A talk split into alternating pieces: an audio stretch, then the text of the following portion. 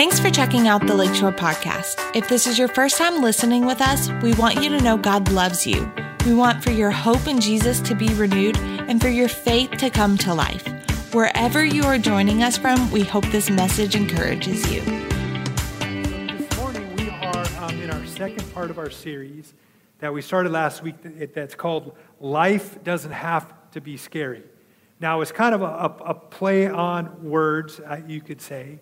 And really, what we want to do is um, kind of give us an understanding that life really does not have to be scary if we are in Christ. Because a lot of times we can look at all that's going on in the world. We see, you know, wars going on. We see, um, you know, uh, um, sicknesses or pandemics or disasters or economic uncertainties, all those things. You know, we only have our own certain things too, as personal finances or sicknesses or things like that are going on. And it would be really silly for us to deny that they exist because they do exist. But despite all of that, our lives do not have to be scary because of what we talked about last week. Our first, our first week, last week, we talked about how God loves us. He has reconciled us to Himself. He has restored our relationship with Him so that we are in Him and he's given us these promises, right? He's given us um, the promise of his presence, his protection, his provision in every circumstance and in every season of our life, no matter what it looks like. You may be on the highest mountain or you may be in the lowest valley. God promises protection, He promises His, his presence, and He promises His provision. He promises all of that. And one of the reasons why, and, and, what we hit on last week, was because he tells us that he has overcome the world. And we learned a little bit about it last week the fact that, you know what, when he says, I've overcome the world, that means he keeps on overcoming. It's not just a one time thing. When Jesus said that, he was with his disciples. He was with them and said, Hey, I have overcome the world. Well, hey, great.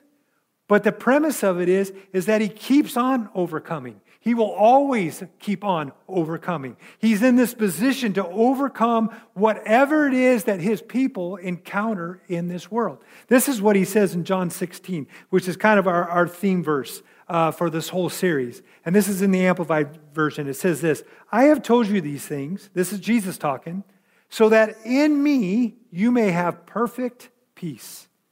In the world, you have tribulation and distress and suffering, but be courageous, be confident, be undaunted, be filled with joy. I have overcome the world. My conquest is accomplished, my victory abiding.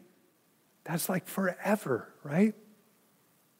And so, since he is continuously overcoming, that makes you and I, because we're in Him, overcomers as well. Turn to your neighbor and say, You are an overcomer. Okay?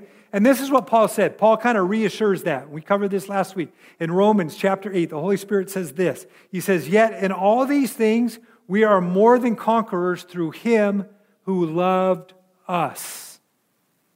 Wow. So he's saying, you know what? We are more than conquerors because we are in Christ.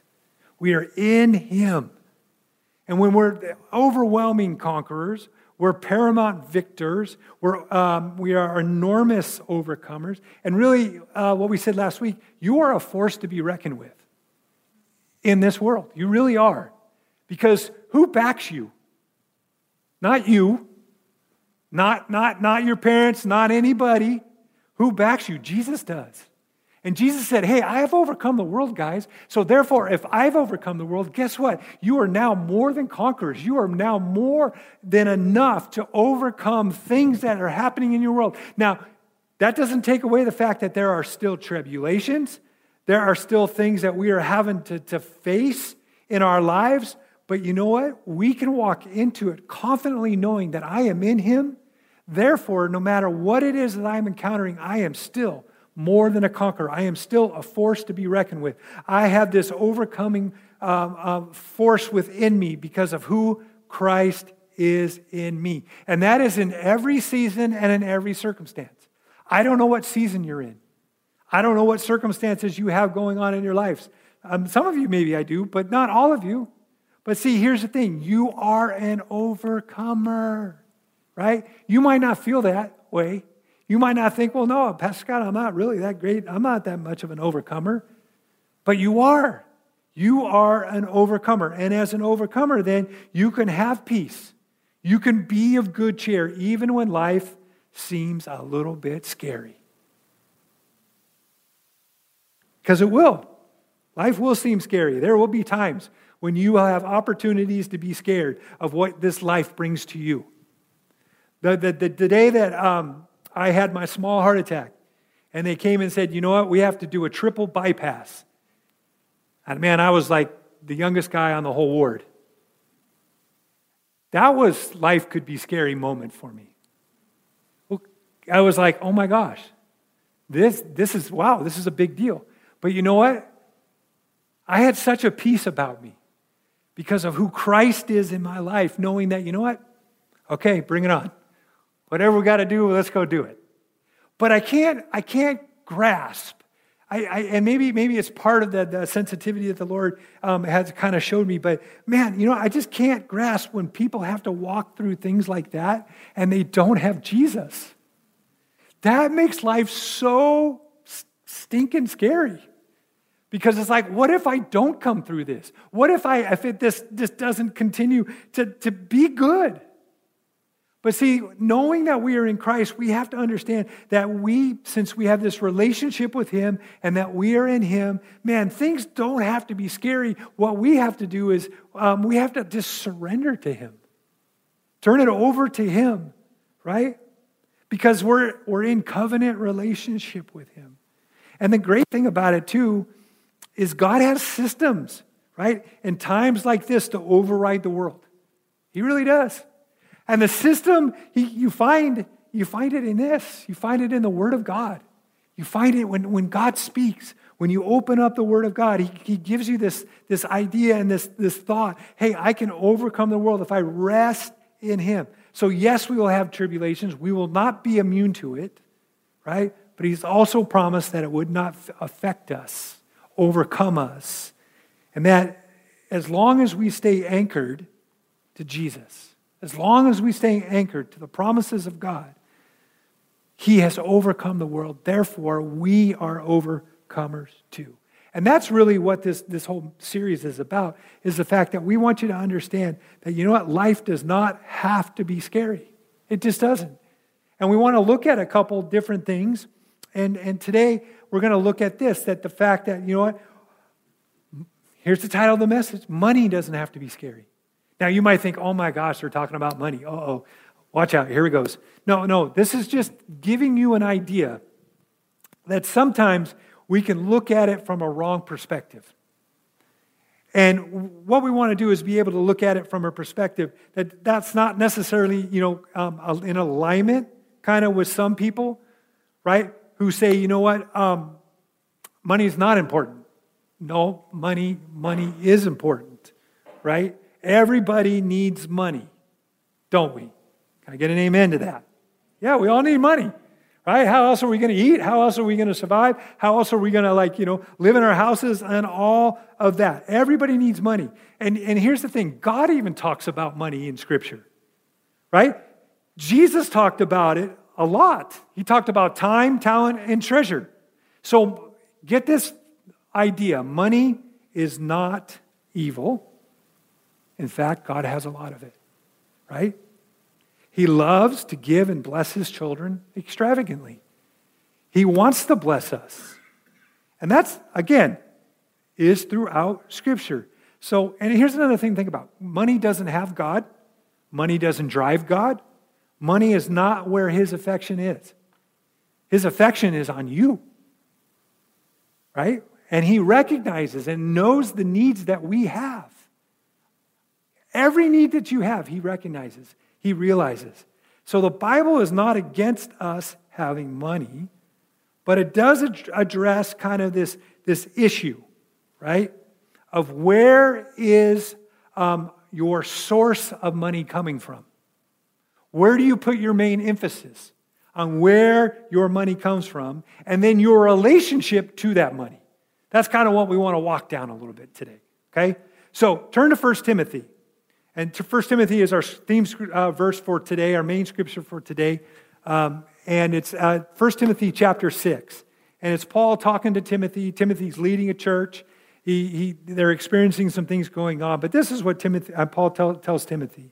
He said, Yet true godliness and contentment is itself great wealth. After all, we brought nothing with us when we came into this world, and we can't take anything with us when we leave it. So if we have enough food and clothing, let us be content. But people who long to be rich fall into temptation and are trapped by many foolish and harmful desires that plunge them into ruin and destruction. Verse 10 For the love of money is the root of all kinds of evil, and some people, craving money, have wandered from the truth, true faith, and pierced themselves with many sorrows. Then he says, But you, Timothy, are a man of God. So run from all these evil things Pursue righteousness and a godly life along with faith, love, perseverance, and gentleness. So I want to look at verse 10 first, okay? Um, and before we jump into our points today. And I know this is kind of a well known verse that people um, oftentimes quote or say, but they don't quote it correctly sometimes, or it's often mis kind of understood. And, and, it, and here, here, here, here, here it is. A lot of times, have you ever heard this? Money is the root of all evil. You ever heard that phrase before? Money is the root of all evil. Okay? Well, here's the problem. He doesn't say it that way. Okay? Paul says, For the love of money is the root of all kinds of evil. Again, money is not evil, money is neutral. Okay? Money is neutral. But our attitudes towards it can be either good or it can be bad, right? So if Christians become greedy and obsessed with money, you know what happens? That makes it an idol in their life. It becomes an idol to the point where their alignment to God becomes compromised. Again, like I'm saying, I'm not, I'm not coming against anybody who has money. It's great. God wants you to. But I'm just saying, when it becomes your focus, when it becomes your primary goal in life, and maybe that even separates you or causes you to be out of alignment with God, then there's a problem with it. Jesus said, said this in Matthew 6 24, and this is in the message version. Says, You can't worship two gods at once. Loving one God, you'll end up hating the other. Adoration uh, of one feeds contempt for the other. You can't worship God and money both. Right? See, it kind of goes back to the fact am I obsessed with making money? Is that my number one goal? Is that my number one purpose in life? Or is it to get things? Is it to build, I, man, if I get this, oh, then I'm going to feel great about myself. If I buy this, I got to keep working harder and harder and harder, right? That, that's what he's saying is like, if that becomes your goal, then you're missing the point. Again, you remember, money is neutral. And so money can be good or money can end up being bad in someone's life. So if you do give money that place, then in verse 9, Paul warns us. If we, if we make an idol out of money, and that becomes our desire, this is what Paul says. He says, People who long to be rich fall into temptation and are trapped by many foolish and harmful desires that plunge them into ruin and destruction. Right? Have, did you notice? It says that those who long and desire to be rich, to be deliberate towards, or have a willful uh, mind and affection, kind of lead themselves into a pathway that could be very dangerous. Again, I'm not saying you can't be rich, but when that becomes such a focus on your life, then you know what? You, you are kind of walking in a pathway or a direction that can be very dangerous, like what Paul said. It can lead you into temptation. You could be trapped by all these different things.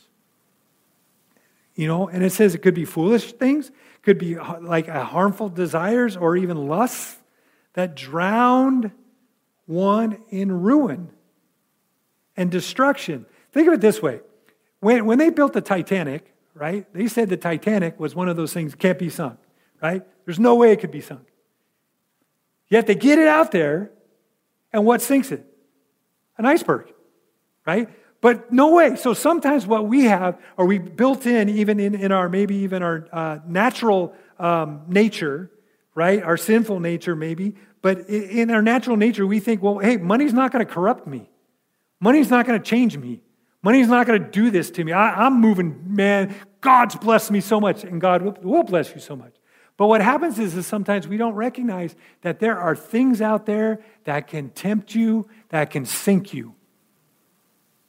Because your eyes are not on Him, your eyes are on the fact, I'm, I'm bringing it all in. Look at all this. Look at all I got. Right? I, I you know, I've prayed for people for finances, things like that, and they and God blesses them.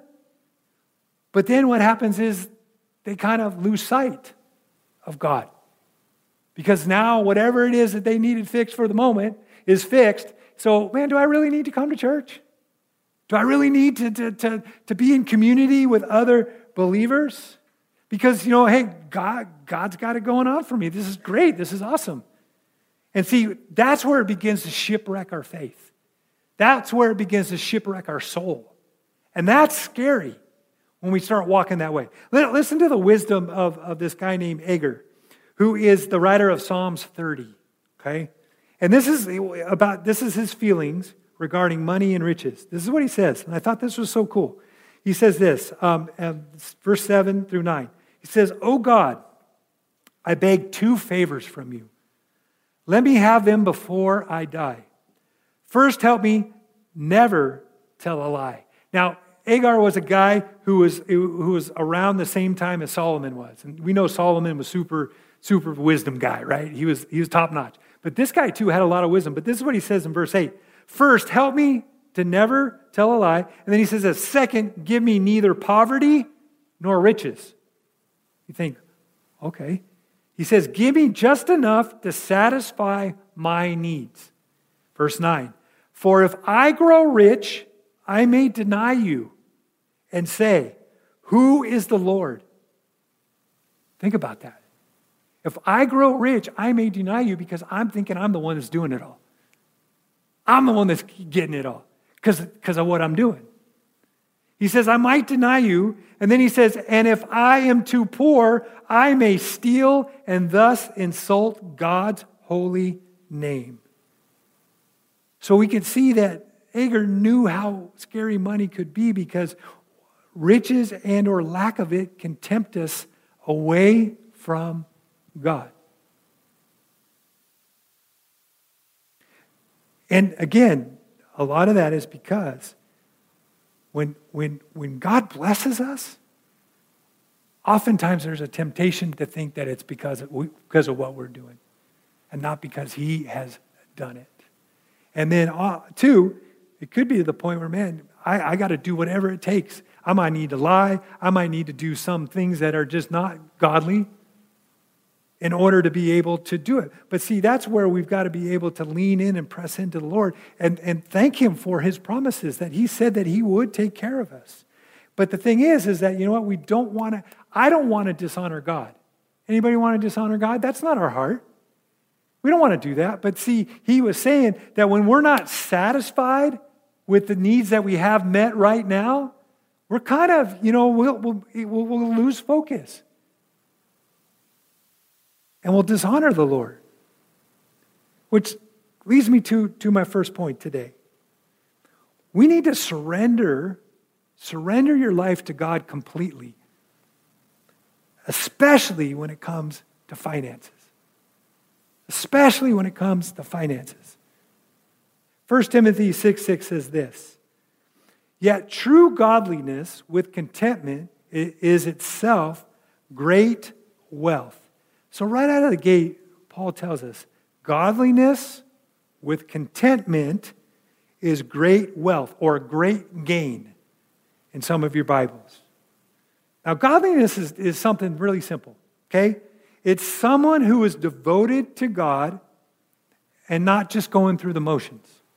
Okay? Because there are many that say, oh, yeah, God, I love you, it's great. But man, you look at their life, you look at what's going on, and they are just going through the motions.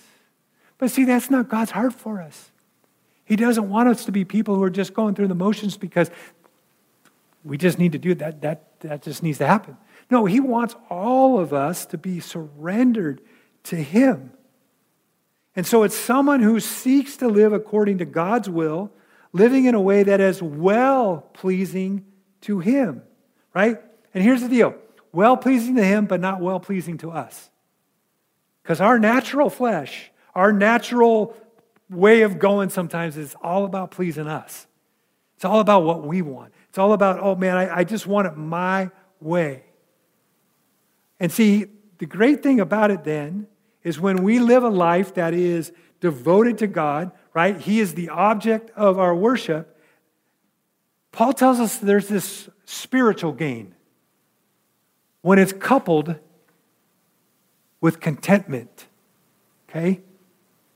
Now, some people may think contentment means just getting uh, everything they want as soon as they want it.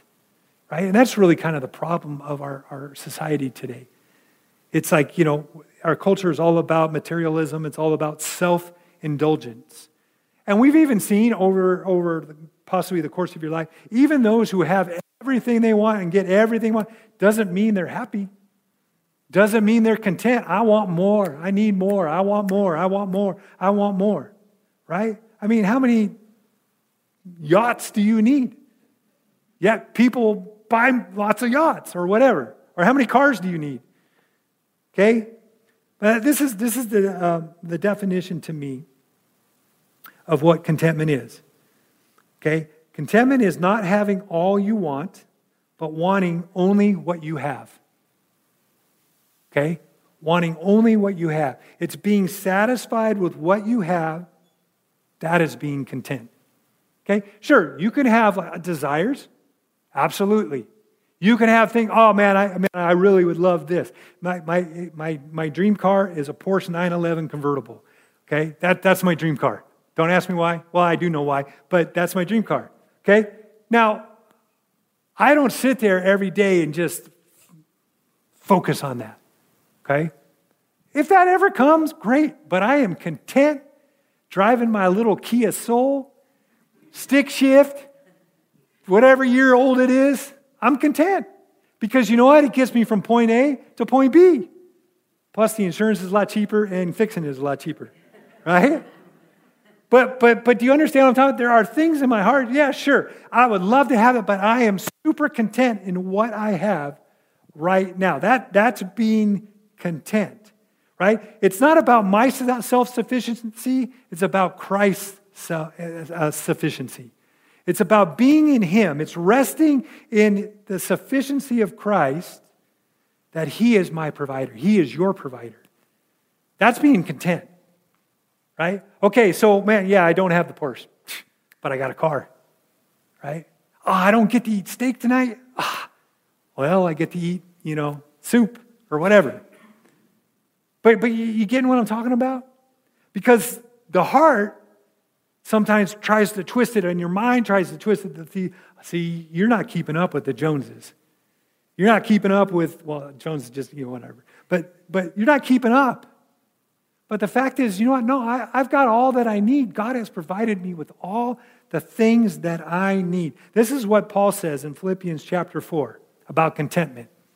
Now, think about this. He's sitting in jail when he writes this. And he says, actually, I don't have a sense of need. I don't have a sense of needing anything personally. I've learned by now to be quite content whatever my circumstances are. Man, can we say that? That's a challenge to me, okay? It says, I am just as happy with little as with much, eh, with much as with little. I found the recipe for being happy, whether full or hungry, hands full or hands empty. Whatever I have, whatever I am, I can make it through anything in the one who makes me who I am. Right? Because he's relying on Christ's sufficiency, not his own sufficiency. So he's saying, I'm content. I'm in jail. How can you be content in jail? You just can't. Yet he is, because his life has been what? Surrendered to God. So, godliness is being devoted and living in a way that pleases Him. And I was thinking about it too. It kind of lives out Matthew chapter 6. I think it'll be on the board. You don't have to turn there if you don't want to, but you, have all heard this scripture before. But it's Matthew chapter 6, verse 33. It says, Seek the kingdom of God above all else. You know what that is? That's surrender. Seek the kingdom of God above all else and live righteously. Again, that's surrender, because sometimes that can be tough, right? And He will give you everything you need. I think He knows I don't need a Porsche 911 convertible. I think He does, because I probably don't. But I am sufficient, right?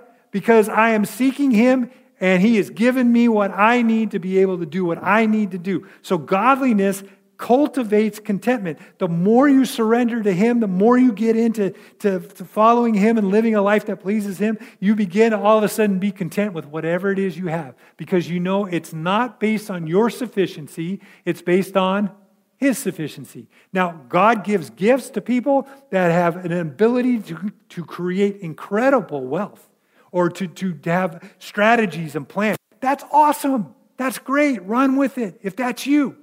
But I'm just saying that, you know, we have to get to that point where we begin to understand I am content with whatever I have that is set before me. Right? But we have to surrender. We have to call, call, call him our source so that our lives can be enriched, it can be fulfilled, it can be satisfied, it can be content. So we have to start by surrendering our hearts and living our lives to God, which then cultivates this thing where we're not really gripping on hold of money or this, this grip that money has on us. And then the second thing we need to do, kind of just goes in line with it, is trust that God is a faithful provider. Trust that God is a faithful provider. Turn, turn to um, Philippians chapter 4, verse 19. Now, this is just something, and I don't know for sure, but I know I'm included in this. I think we all need to kind of upgrade how we think about God meeting our needs. I think we can always use a tune up. We can always just kind of, you know, take a look at this. But again, here we are in Philippians. Paul is in jail. And this is what he says. And this same God who takes care of me. Now, you remember what he said. I got everything I need. I'm content. He says, and this same God who takes care of me will supply all your needs from his glorious riches, which have been given to us in Christ Jesus. Right? So, kind of like, okay, well, what does that all mean? Well, let's kind of break it down. I'm not going to give you the Greek words, but I'm going to give you kind of the Greek background of some of these words. Now, the word supply means to make full, to fill completely, and to be filled to the point of satisfaction, overflowing like a container filled or packed to the point where it runs over. I don't know if, if it, you know if, if, you have kids, I don't know if you've ever experienced this, but when your kid just starts pouring their glass of whatever it is and they don't know when to stop, right? And it just all of a sudden comes up over and it's all over the place. And you know, me as a typical parent, what are you doing? Oh my gosh. Um, but but that's the picture here. That he's trying to say a, a supply. God wants to give us a supply where it actually is running over. It may not it may not look like the way you want it to look like. Can I just say it that way? But he, he is out to supply you as much as you need. Okay? To the point where it's overflowing in your life. Okay, then there's the word all. This one's not really complicated. It's an all encompassing word that basically means it leaves nothing out. So, whatever needs that we have, God is in hot pursuit to help fulfill those needs. He's saying every need, no matter what it is, it could be huge and it could be small. Whatever that is, He wants to be able to engage in this. So, whatever need, whatever you need, God intends to meet it. And then it goes on, right? And the word just needs just means any deficit that must be met. Any deficit. Think about that. So, any deficit that you have, anything that you are going through, anything that you are kind of struggling with, or, maybe it, it does seem a little bit scary, you're not sure what's going to happen, anything like that, that's a need. Right? And so God says, I want to be there. I want to help supply that need. Whatever that need is, I want, because it's a, listen, a deficit in your life. Again, it might not look like the way you want it to be fulfilled. But God is out to, to, to get rid of these deficits in our life. But, you know, sometimes it's us coming to Him. He knows it already. But sometimes we got to come to Him and say, hey, I got this deficit in my life. God, would you be able to, to come in and help? Yes, because that's what he, what, he, what he brings to us in the Scripture. God wants to meet the deficit that you are facing. And then it says He wants to meet it with His riches. And this is, this is what the, the Greek word kind of describes. Uh, means um, it gives a picture of an abundant, extreme, vast wealth that cannot be calculated. That goes back to the fact that, man, God's got every need that you have. He can meet that need because there's a vastness to Him. And it can't be calculated how, how much He can meet your need. Oftentimes, we just got to go to Him with that, with that need. He just wants to do it because he loves us. This is how one scholar interpret, interprets the scripture. So he kind of wrote it out in kind of his own way. It says, But my God will supply your needs so completely that he will eliminate all your deficiencies. He will meet all your physical, intangible needs until you are so full that you have no more capacity to hold anything else. He will supply all your needs until you are totally filled, packed full, and overflowing to the point of bursting at the seams and spilling over. That's awesome, isn't it? When you hear that, that that's what God wants to do in our life. But, but here's the thing because I, I, have so often quoted that scripture and looked at it, but you know what? I thought, hey, you know what? What's the context of it? Where, where how does this tie in? right? And so we're going so Paul Paul is writing this response to the Philippian believers in light of their offering and generosity in their giving to him. It wasn't just something that just came to Paul, just boom. I'm just, just write it down in the Bible, just make sure it's down in the Bible. No, he was talking about the fact that here the Philippian believers right, had given this offering, this their generosity of giving to him and to the gospel. And so here he writes this because he's saying, hey, when you also live a generous life, when you also live a life that gives into the kingdom of God, that sows into the kingdom of God, God, God sees that. See, to give is an act of trust, isn't it? Because sometimes, you know, God might put on your heart, hey, just for an example, hey, I want you to give that person $5 today. And you're like, $5? That's nothing, right? That, that's really nothing. Why would that person need $5? But you listen and you obey, that person gets it, and that might be the greatest answer to prayer. That, that man just, just raised their faith level up. Here you are thinking, this is nothing. But to God, it's everything because He wants to meet the needs of His children. He wants to meet our needs, right? So it's this act of trust, this act of faith that you are displaying, right? And it's really showing that, hey, God, you're my source, right? Not anything else. Even when things are tight for me, God, you're my source. I'm going to believe that you're going to take care of me. right? And as soon as you do that, God sees you and will go out of his way to make sure that your own needs are met. I've experienced this over my lifetime where there have been times I have given money or I have sowed, sowed something to someone um, or, you know, like given, hey, I've got these really, whatever it is, and I, I want to, I feel like God wants me to bless you with it.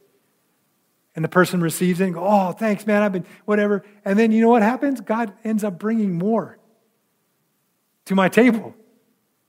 But see, that's if, if I held tight to it, if it was all about, no, I can't give that up, I can't, I can't be generous, then you know what? I lose out on what God wants to do in my life.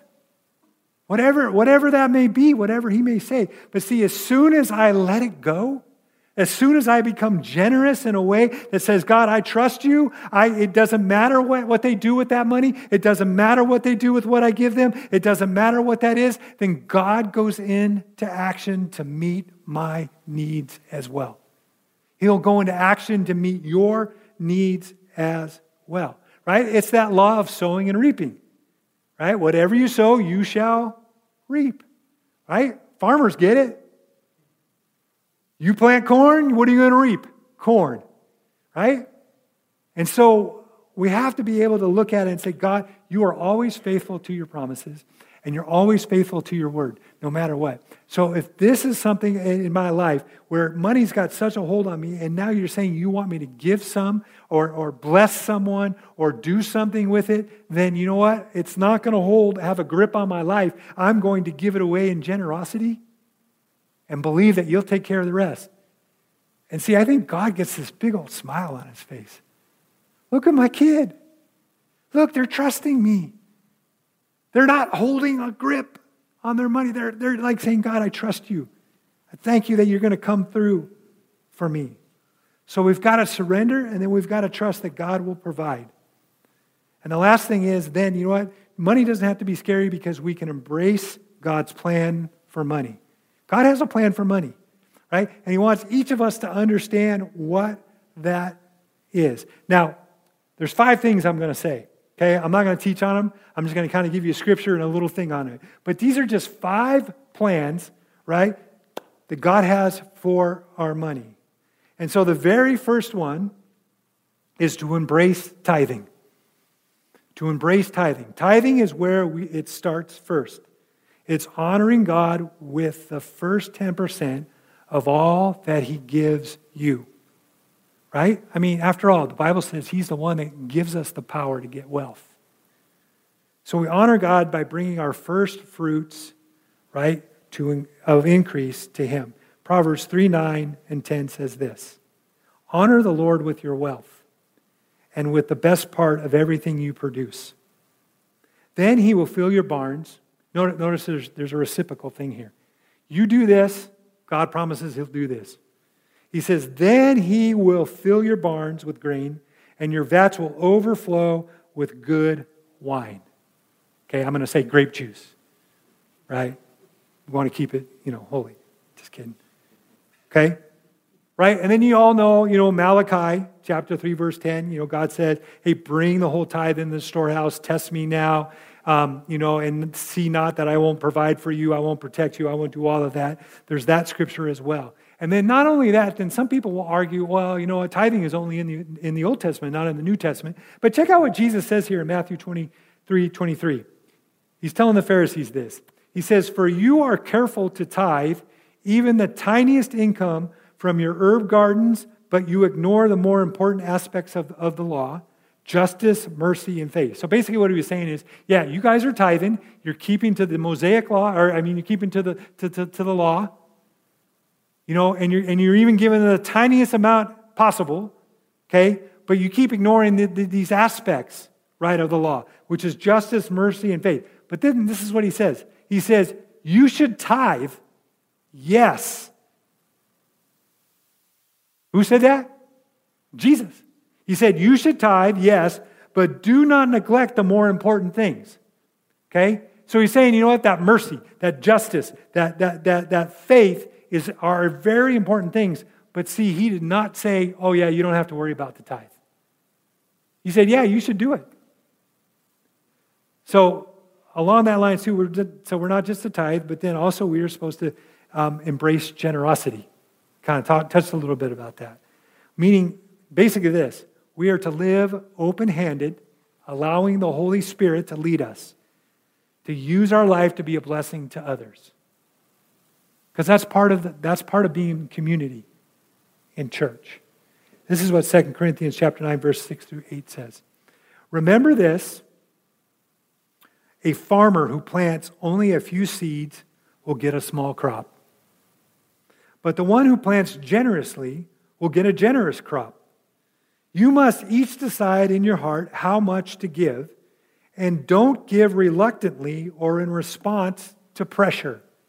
Okay, I'm, gonna, I'm just going to make this statement. Never feel pressure to give in this church. God's our source. Okay? Never feel pressure. If you ever feel pressure, please come talk to me because that is not the heart of this church.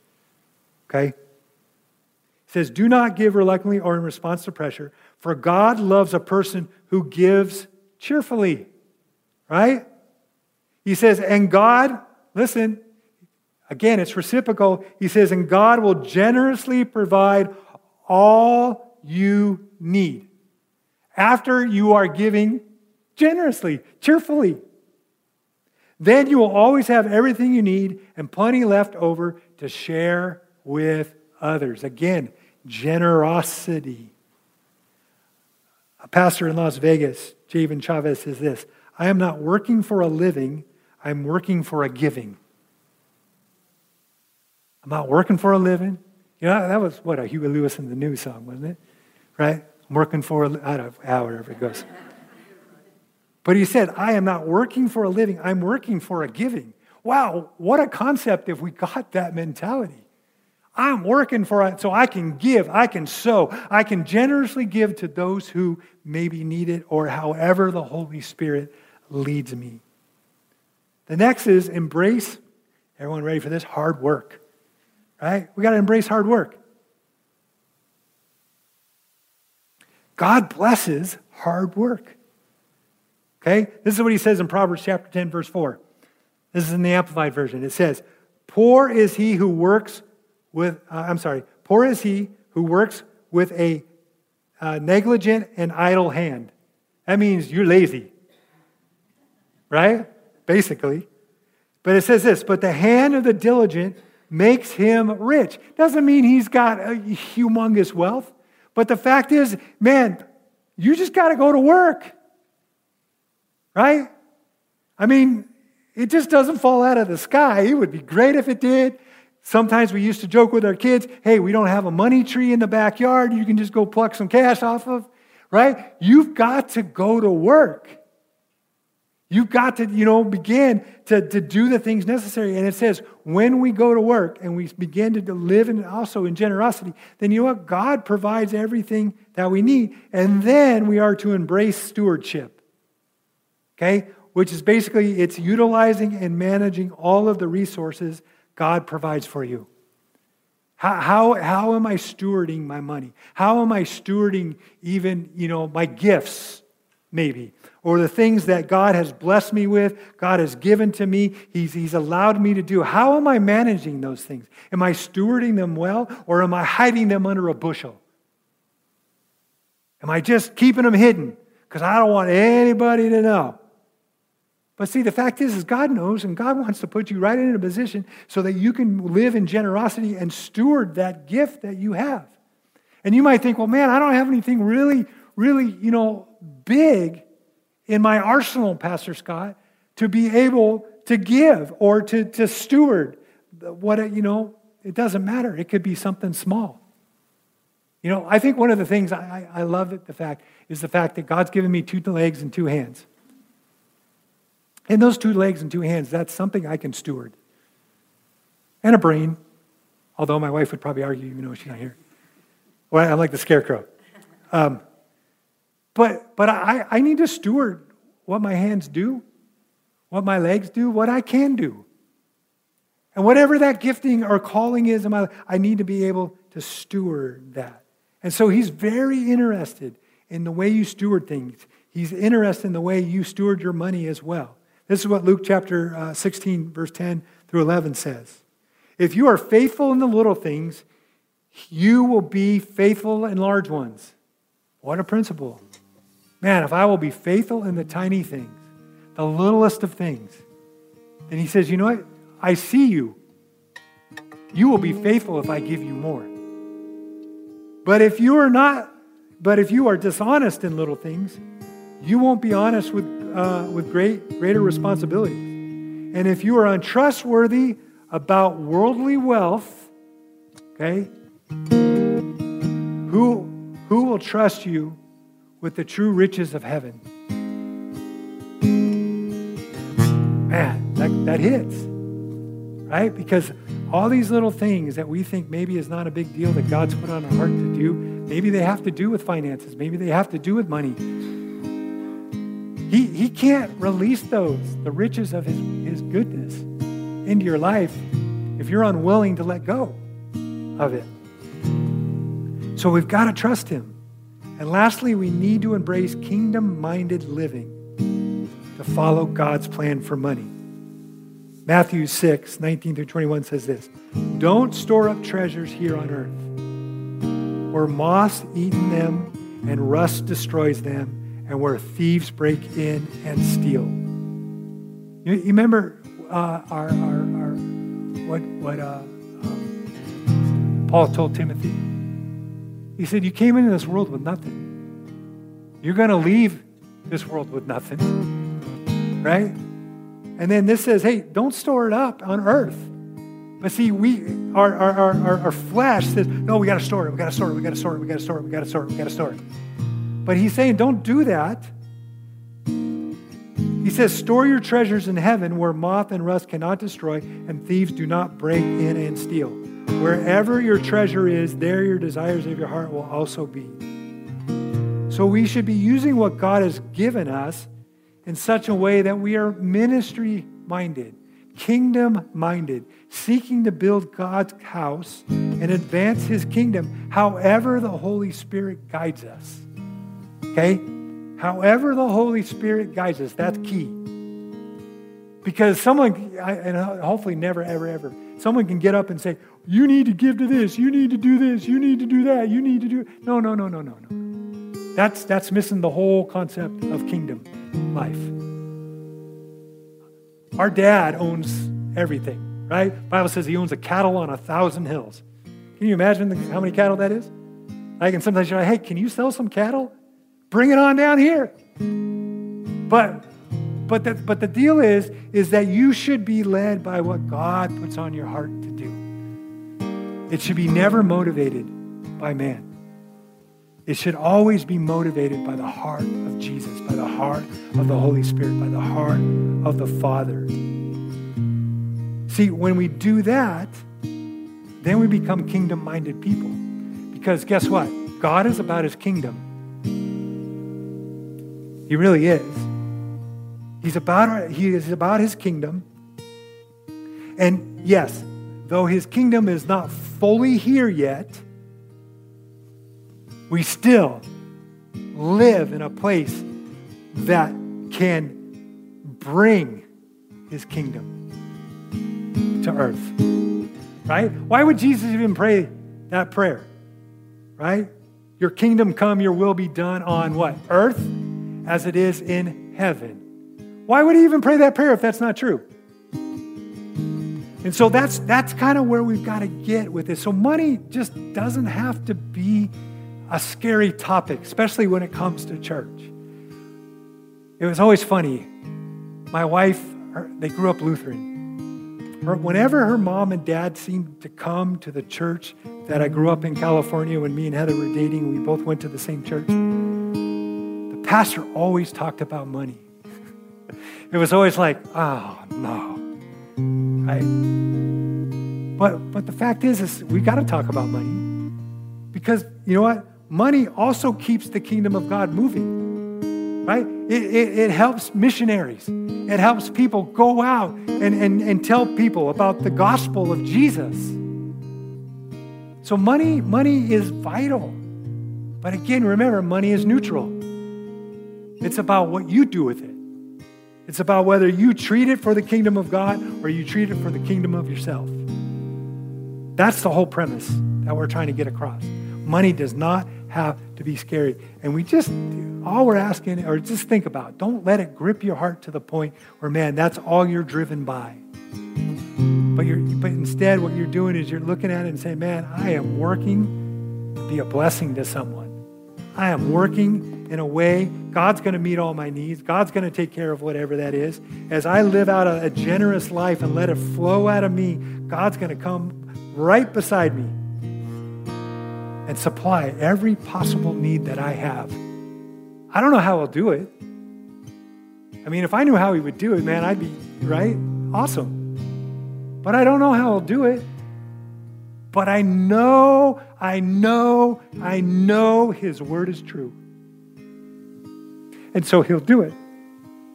But we just got to align our hearts and be be walking kingdom minded. We got to be walking, you know, generously. We've got to be giving unto the Lord. We just, it, it's all wrapped up in that. And so do me, do me a favor, bow your heads. Let me wrap us up today. Lord Jesus, you are so good to us. And I am so grateful for the Holy Spirit's presence in this house. You know how to speak to us, Holy Spirit. You know how to lead us. You know how to guide us. You know how to direct us.